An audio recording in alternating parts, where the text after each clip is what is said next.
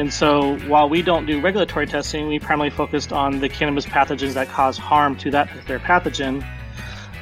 There's a lot of cross overlap between plants. For example, alfalfa mosaic virus is one of the ones that we test for. It actually infects over 700 different plant species. So soybeans, corn, you name in terms of big ag, or they actually overlap with cannabis. While cannabis is a very, very unique plant, there are also all traits that overlap between plant species. From the PodConx studios, high in the Rockies at the beautiful Beaver Creek Resort, it's the Raising Cannabis Capital Show. Today on MJ Bulls Raising Cannabis Capital, we are joined by Nathan Johnson, the CEO of Verne BioAnalytics. Nathan, welcome to the show. Thank you so much for the opportunity. Well, it's great to have you here. It's great to have you. And I appreciate you taking time out today. Verne Bio is an innovator in cannabis genetics and pathogen testing and analysis. That's kind of a tongue twister.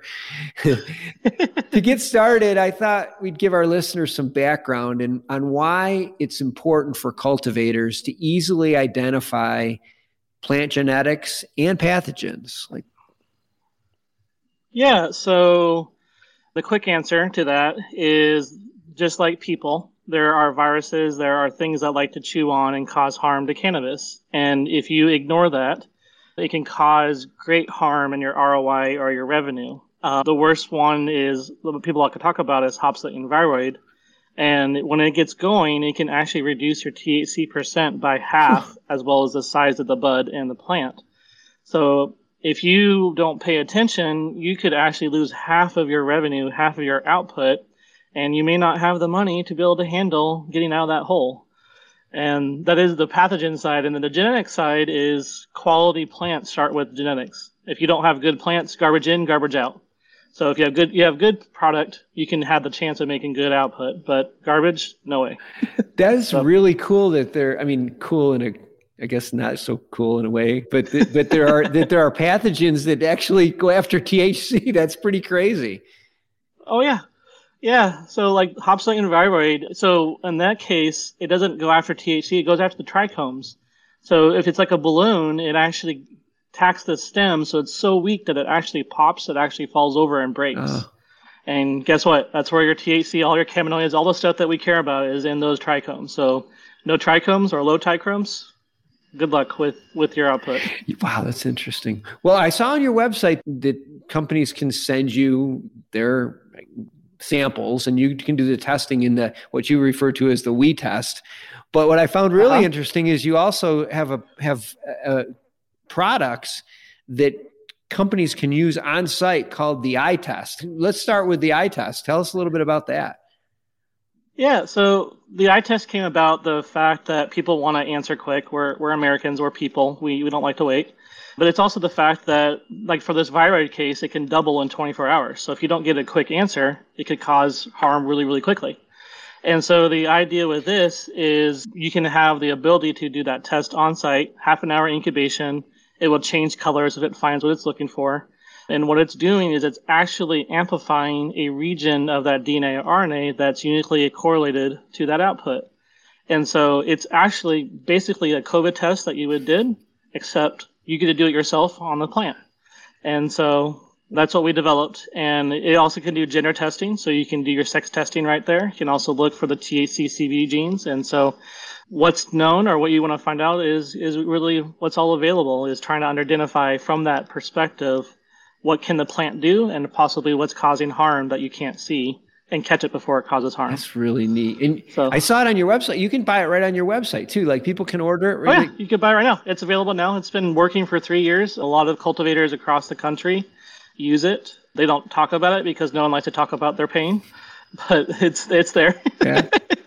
so, yeah, that's really cool. Yeah, so for the we tests, how do you manage that process?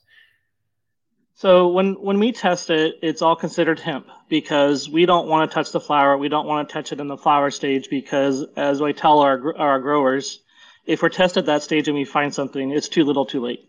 Whereas if it's at the clone stage, the seed stage, the veg stage, we can actually have a chance of saving your crop, that plant, or possibly the whole grow.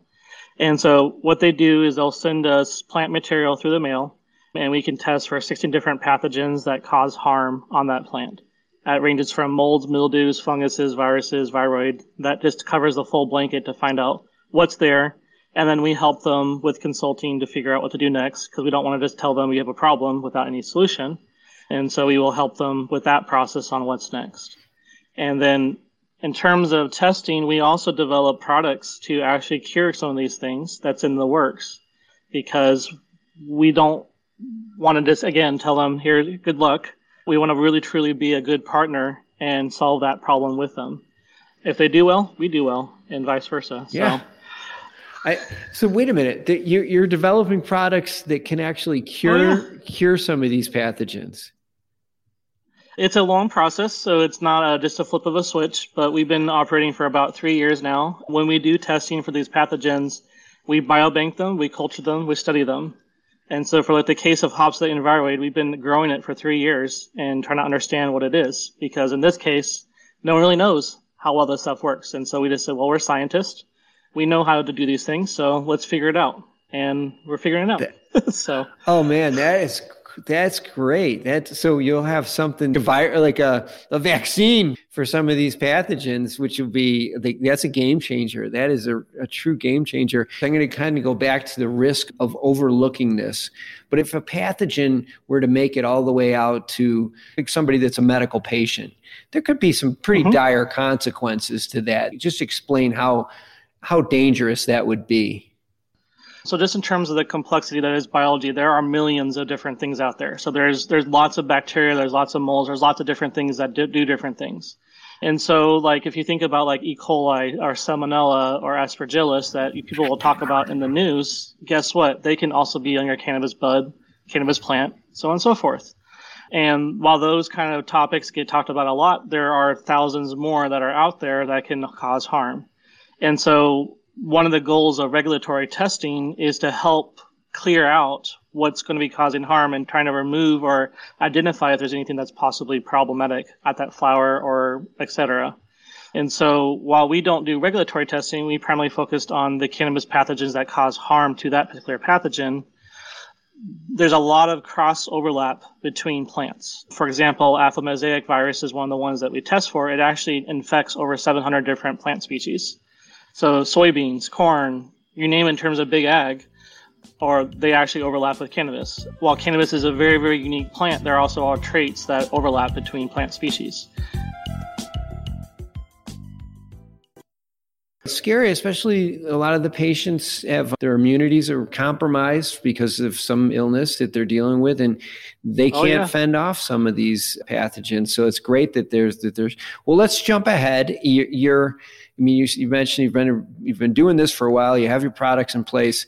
The key right now is probably getting the word out and expanding some of these testing and some of this stuff. Are you That's raising right. money to help with that to fund some of that growth? Oh, absolutely. We're raising money to go to what I would call the expansion phase of the company. We're getting a second location in California to help with just receiving samples. We have more product lines that we can develop. There's actually 90 plus pathogens that have been identified that infect cannabis. We can only identify 16 and we're the leaders in the market on how many things you can test for. So that tells you the gap on what needs to be done. On top of that, there is lots and lots of innovation that needs to be done to figure, figure out how to cure these problems. Because guess what? Viruses and viroids don't really have a cure in the plant space space. Yeah. So even if we tell you here it is.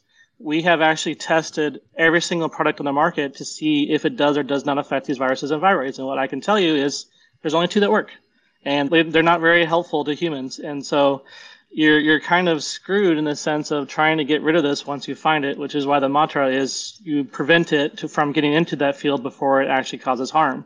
But once it gets in there, it is a uphill battle trying to get back to normal. And so we're raising funds to expand that breadth of testing, but also get through all of our products through approval and to the to in the hands of the actual grower. Wow. So yeah, we're doing both. We're scientists. we have a deep experience. We we love this stuff. we love to innovate, you're, make it faster, make it cheaper, you're, you're, so on and so forth. I mean, you're, I would say you're an investor's dream. You have IP, you have products to sell. You're kind of in the biotech space because that's, you're, oh, yeah. you're, that's, it's a, it's, that's a really interesting story. And we're going to have all of Nathan's information and Verne's information in our show notes. If somebody's out there right now listening and a wants to find out where to get one of the handheld genetic testers, click the link, or if maybe you want to talk to them about possibly participating in their growth, I'm sure somebody from Nathan's team would be happy to talk to you. Nathan, good work. I'm glad you're doing this. Like another small sliver niche that we really need, super important for this industry. So thanks for being on the show and thanks for doing this. My absolute pleasure. Always happy to talk.